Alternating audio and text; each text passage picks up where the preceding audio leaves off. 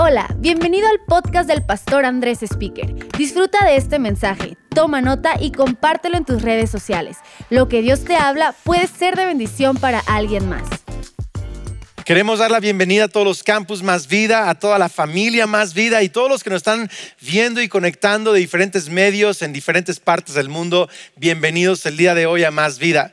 Hoy es día de resurrección, domingo de resurrección. Estamos celebrando que nuestro Señor Jesucristo, el Hijo de Dios, murió en la cruz para perdonar los pecados de toda la humanidad y resucitó al tercer día para darnos salvación, vida eterna. La Biblia enseña que si pones tu fe en Cristo Jesús el día de hoy, en su muerte y resurrección, que Él es el Señor y Salvador de tu vida, tendrás resurrección, que aunque mueras, no morirás, tu cuerpo puede morir, pero vas a resucitar a una vida eterna en relación y comunión con Dios para siempre. Así que es un mensaje extraordinario y hoy quiero que entendamos algunas de las maneras en que la resurrección afecta nuestra vida diaria. No solo afecta nuestra eternidad, que algún día resucitaremos con Cristo, pero también afecta nuestra vida diaria aquí y ahora.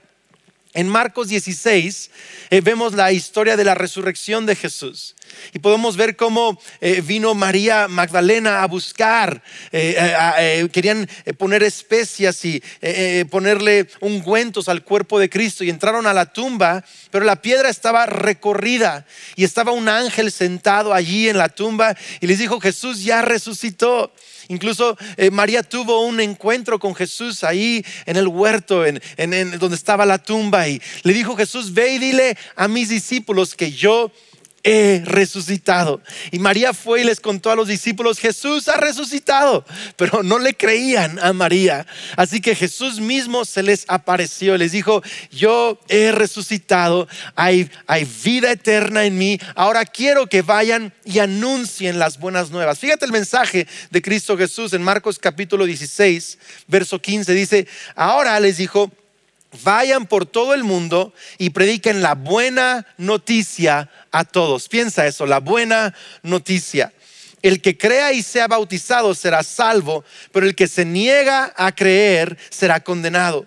Estas señales milagrosas, yo estoy creyendo esto por nosotros, estas señales milagrosas acompañarán a los que creen expulsarán demonios en mi nombre, hablarán nuevos idiomas, podrán tomar serpientes en las manos sin que nada les pase, y si beben algo venenoso, no les hará daño. Pondrán sus manos sobre enfermos y ellos sanarán. Cuando el Señor Jesús terminó de hablar con ellos, fue levantado al cielo y se sentó en el lugar de honor a la derecha de Dios, en el trono de Dios. Y los discípulos fueron por todas partes y predicaron. Y el Señor actuaba por medio, fíjate, Dios actuaba por medio de ellos, confirmando con muchas señales milagrosas lo que decían. Un pasaje súper interesante. Algunos lo malentienden, pero hay mucha riqueza en ese pasaje. Hoy he titulado mi mensaje, Yo resucité. Si estás viendo esto con alguien en tu casa, con tus hijos, tus papás, un amigo, dile ahí al que está a tu lado, yo resucité. Sabes, estos días he estado orando para que se encuentre una vacuna, se desarrolle una vacuna rápidamente para el coronavirus que también se encuentren tratamientos eh, antivirales, de, defensas, para poder combatir este coronavirus, el COVID-19, y podamos eh, encontrar victoria sobre esta situación. Qué increíble sería, ¿no? Encontrar la vacuna. Ahora, a mí no me gustan las inyecciones. Yo odio las agujas, las odio. Honestamente, cuando tenía nueve años, me caí, me rompí los dientes y me tuvieron que hacer endodoncia en los dos dientes frontales. Tanto es mi odio por las agujas, por los piquetes, que le pedí al dentista me hiciera la endodoncia sin anestesia. Así es como odio los piquetes de aguja. Pero si se encuentra la cura, la vacuna contra el coronavirus, tienes que creer que voy a estar inyectando esa vacuna. ¿Por qué? Porque quiero libertad, quiero sanidad, quiero poder vencer este virus que está atacando, enfermando e incluso matando a muchas personas. Qué increíble sería, ¿no? Tener esa vacuna contra el coronavirus. Ahora yo veo que esto nos daría victoria de dos maneras. De una manera, nos daría victoria en que no nos enfermaríamos, que ya no mataría a alguien con ese virus. Sería increíble. No más muertes por el coronavirus. Podríamos eh, vencer ese virus. Pero la segunda cosa que haría es que hoy podríamos vivir en paz, sin temor. Eh, hoy en día estamos lavándonos las manos cada cinco minutos, estamos usando gel antibacterial, eh, nos ponemos cubrebocas al, al salir a un lugar público. ¿Por qué? Porque la amenaza del virus, la amenaza de la muerte, ha cambiado la manera en que vivimos el día de hoy. Y eso es lo que la Biblia le llama en Primera de Corintios capítulo 15, verso 55, el aguijón de la muerte. La victoria de la muerte es que cuando tú mueras sin poner tu fe en Jesús, entonces vivirás la eternidad separado de Dios, muerte eterna. Esa es la victoria de la muerte, que también lo menciona 1 Corintios capítulo 15, verso 55. Pero el aguijón de la muerte es esta actitud con la que vivimos por causa de la muerte o el espíritu de la muerte. ¿Tiene sentido? O sea, el coronavirus te puede matar en un futuro si te llegas a enfermar, pero también afecta tu presente ahorita. Afecta el hecho de que estás a un metro y medio o dos metros de una persona cerca de ti, te pones un cubrebocas, lavas tus manos a cada rato, estás pensando constantemente y si me enfermo, se enferma un familiar. Ese es el aguijón del coronavirus. La victoria del coronavirus es que alguien enferme y muera. El aguijón es que cambia nuestra manera de vivir. Y eso la Biblia le llama el aguijón de la muerte. Y la resurrección de Cristo Jesús, tenemos que entender esto, no solo cambia el hecho de que cuando morimos resucitamos a una vida eterna en Cristo, en la presencia de Dios, en el cielo, en una eternidad llena de la presencia de Dios. Cambia nuestra eternidad. Vencemos la muerte. No solo cambia eso, también cambia que hoy en día podemos vivir con resurrección, ya no con el aguijón de la muerte. ¿Te imaginas ¿Cómo sería si tú y yo vivimos con esta, resurrección, este espíritu de resurrección y no con el aguijón de la muerte? Eh, hace unos días vi una película de zombies con mis hijos. Eh, era un poco chistosa, no era, tan de terror, pero era de zombies. Y lo increíble es que un zombie muerde a una persona viva, a una persona normal, y esa persona normal se vuelve un zombie también, que es prácticamente un muerto viviente. No pueden pensar, eh, solamente eh, buscan morder, comer, matar, eh, todo eso, ¿no? Entonces, un zombie. Pero qué increíble sería que los vivos, en lugar de huir de los zombies, pudieran cambiar a los zombies en personas vivas. Eso sería increíble que si un, que si un vivo muerde a un zombie, en lugar de que el vivo se afecte, que el zombie regrese a ser vivo. Es más o menos lo que estoy tratando de explicar con la resurrección. Que Jesús no solo vino a darnos vida eterna, vino aquí y ahora a quitar el aguijón de la muerte para que nuestras vidas aquí y ahora se vean diferentes, haya resurrección en nuestro presente. Por eso mi mensaje se llama yo resucité, no yo resucitaré también, pero yo resucité ahora. Entonces, eso es el poder de la resurrección. Fíjate lo que dice Jesús en Juan 11, verso 25.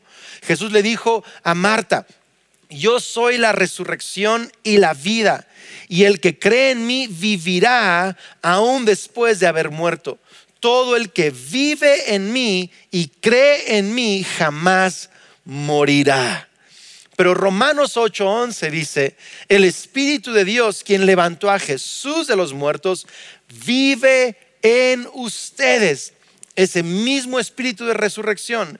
Y así como Dios levantó a Cristo Jesús de los muertos, Él dará vida a sus cuerpos mortales mediante el espíritu que vive en ustedes. Entonces, Jesús le dijo a Marta, aunque mueras, si crees en mí, resucitarás. Futuro.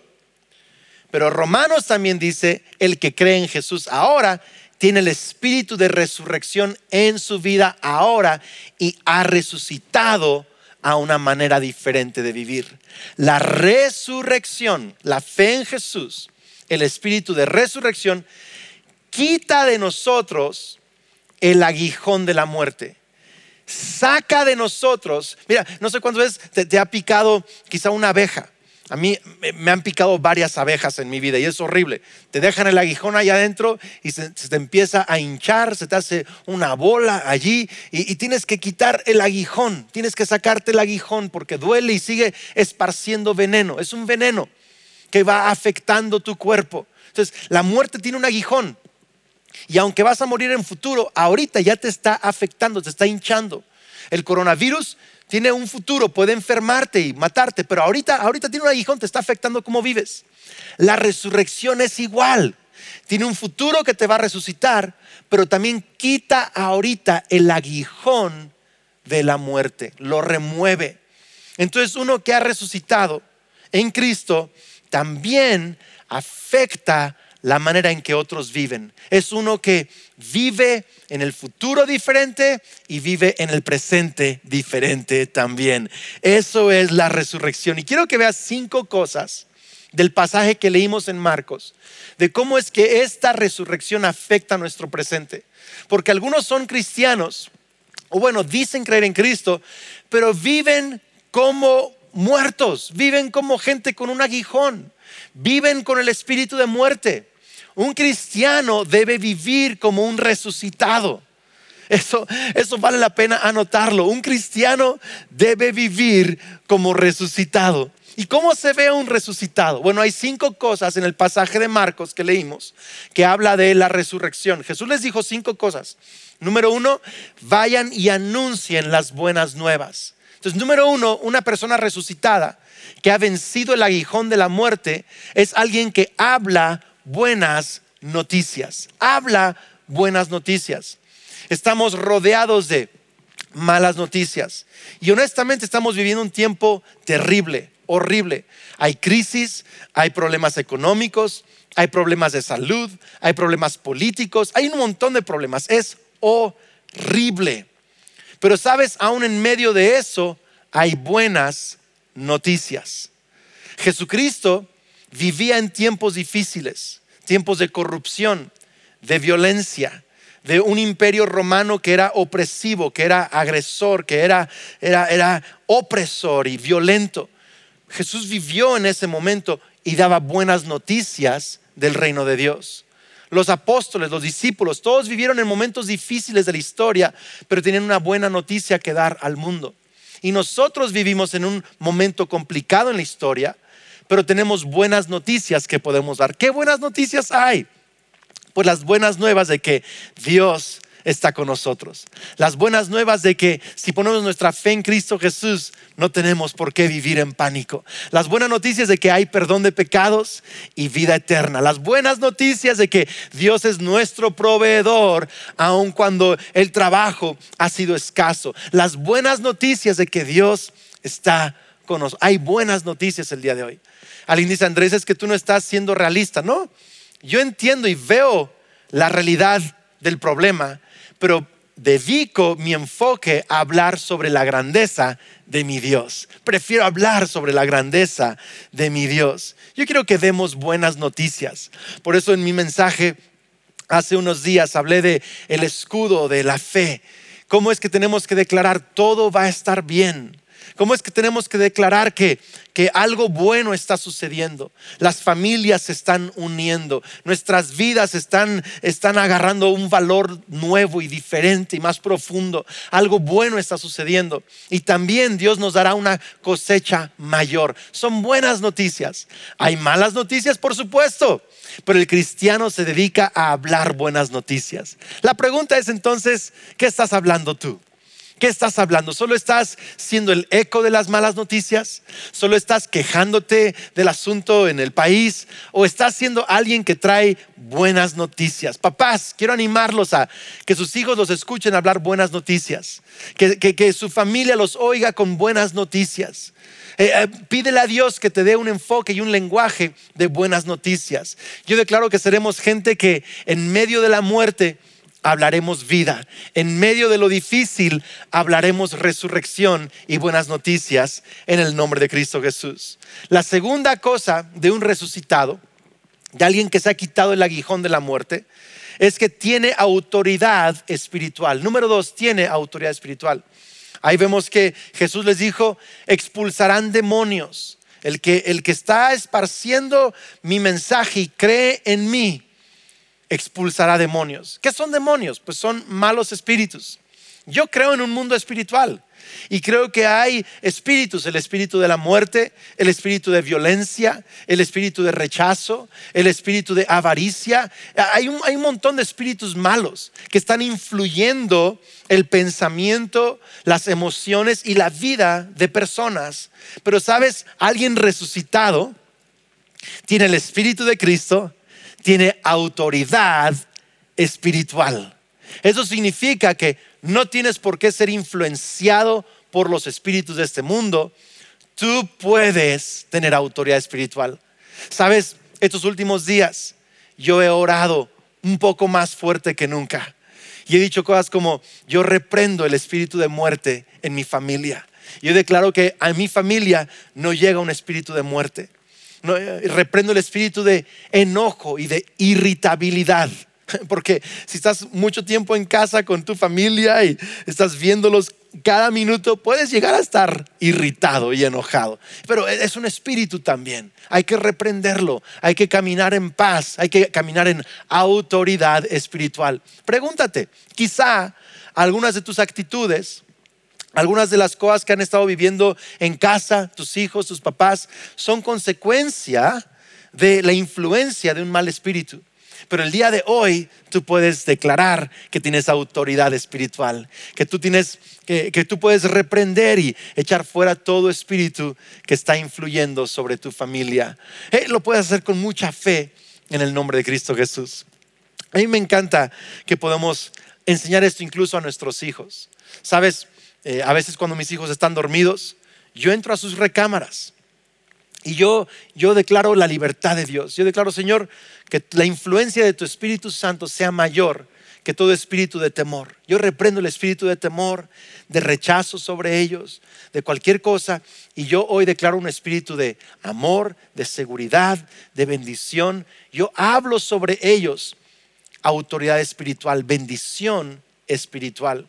Y yo quiero animarte a que hagas el día de hoy. Un cristiano tiene autoridad espiritual. Número tres, un cristiano también disfruta de una amistad con Dios. ¿Qué dijo Jesús?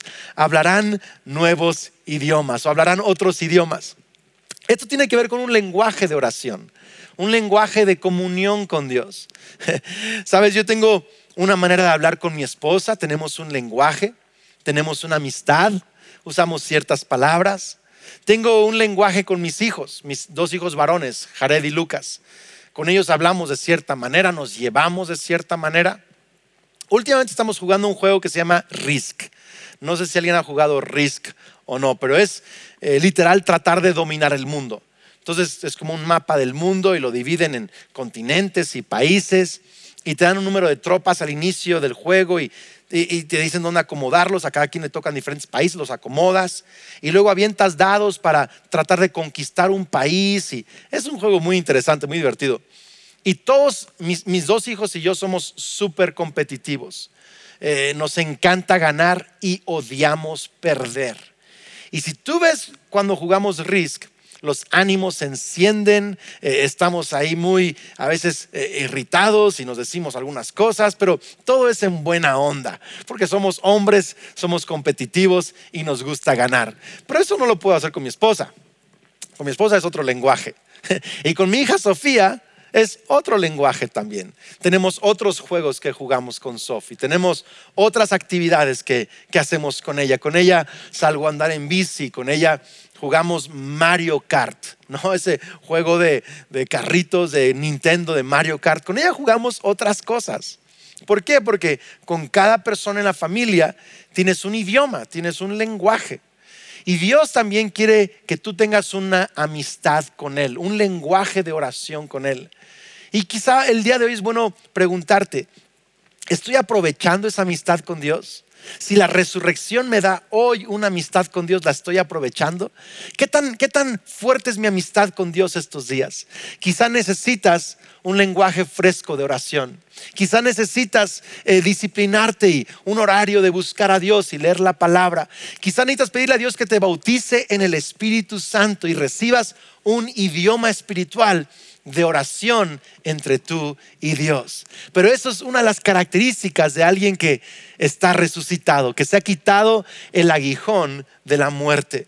Número cuatro, Jesucristo dijo, van a beber eh, veneno, pero no les hará daño, tomarán serpientes, pero tampoco les hará daño. Si los muerde una serpiente, no les hará daño. Ahora, eso lo está diciendo no para que vayamos a agarrar serpientes o a beber veneno. Sabes, nadie bebe veneno a propósito, eh, al menos que pues tenga alguna condición mental, eh, de enfermedad mental. Pero nadie en su sano juicio bebe veneno, nadie lo toma. El veneno del que está hablando Jesús es que si alguien te quiere matar y le pone veneno a tu vaso, a tu bebida, y lo bebes sin querer, es un accidente, tú no sabías, que entonces no tienes por qué preocuparte, no te va a hacer daño. Nadie anda jugando con serpientes solo por jugar. Bueno, hay unos dos, tres personas que quizás sí, pero una, persona normal no va a agarrar serpientes, eh, no va a ir a jugar con ellas como con un perro, como con un gato. Está hablando de, si una serpiente te alcanza, te muerde. El apóstol Pablo una vez en una isla estaban eh, eh, recogiendo leña y una serpiente lo mordió, una serpiente lo mordió.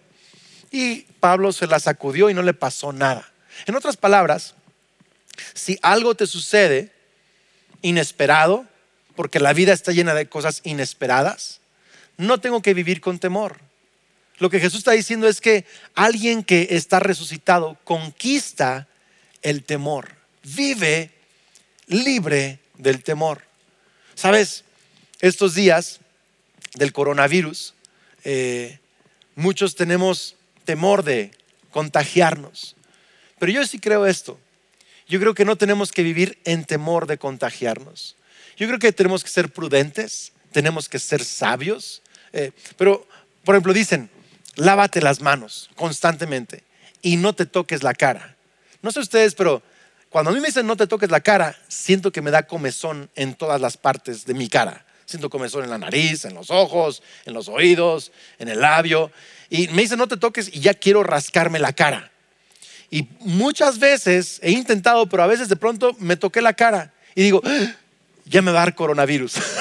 Como que ando, ando, asustado porque me toqué la cara. Pero sabes, no es, que, no es que ando con las manos sucias y a propósito tocándome la cara, es que me llego a equivocar. Todos nos vamos a llegar a equivocar en estas medidas sanitarias. Pero el cristiano no puede andar con temor, con pánico, el cristiano puede andar con seguridad y saber que, hey, aunque me llegaran a dar veneno para beber, si yo estoy caminando en resurrección, voy a estar bien. De nuevo, no es para ser imprudente, solo es para que vivamos sin temor a algún accidente o algo que nos pudiera suceder estos días. Conquista el temor. Y número cinco, termino con esto. Jesús dijo, pondrán sus manos sobre los enfermos y ellos sanarán. Número cinco, una persona resucitada es parte de la solución, parte de la solución, parte de la sanidad. Ahora en casa, en cuarentena, nuestros hijos los hemos incluido en la solución. La casa tiene que ser barrida, trapeada, limpiada, los platos hay que lavarlos, los cuartos tienen que recogerse, las camas tienen que arreglarse, tenderse, todo eso, la ropa tiene que doblarse. Y, hay, hay, hay quizá caos en la casa si no somos parte de la solución. Entonces les hemos dado actividades. Eh, alguien barre un día y otro trapea y todos recogen sus camas y sus cuartos y todos tenemos actividades en la casa para ser parte de la solución. Que nuestra casa esté limpia, esté saludable, esté, esté agradable. Y sabes, igualmente el cristiano es parte de la solución. Hay algunas personas solo viendo desde lejos el caos, la tragedia, la dificultad. Pero hay otros que han decidido ser parte de la solución. Estamos orando por nuestros amigos, por nuestra ciudad. Estamos sirviendo a gente, estamos siendo generosos con quien lo necesita.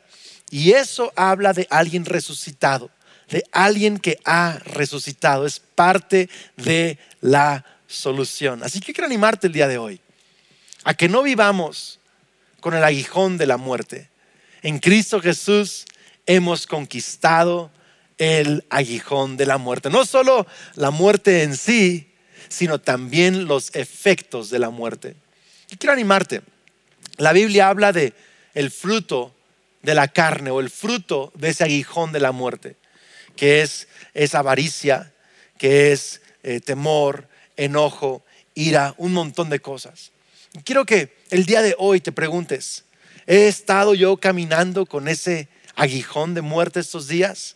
Y si sí, que tú lo confieses a Dios y permitas que su espíritu el día de hoy, como leímos en Romanos, vivifique tu cuerpo y te ayude a vivir resucitado. Di conmigo, yo resucité, yo resucité y no tengo por qué más vivir con ese aguijón de muerte. Hoy puedo vencerlo en el nombre de Cristo Jesús.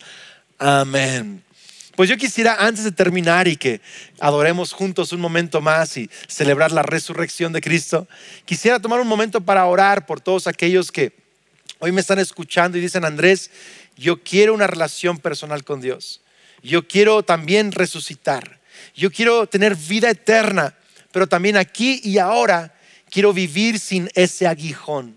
Quiero vivir libre de la muerte.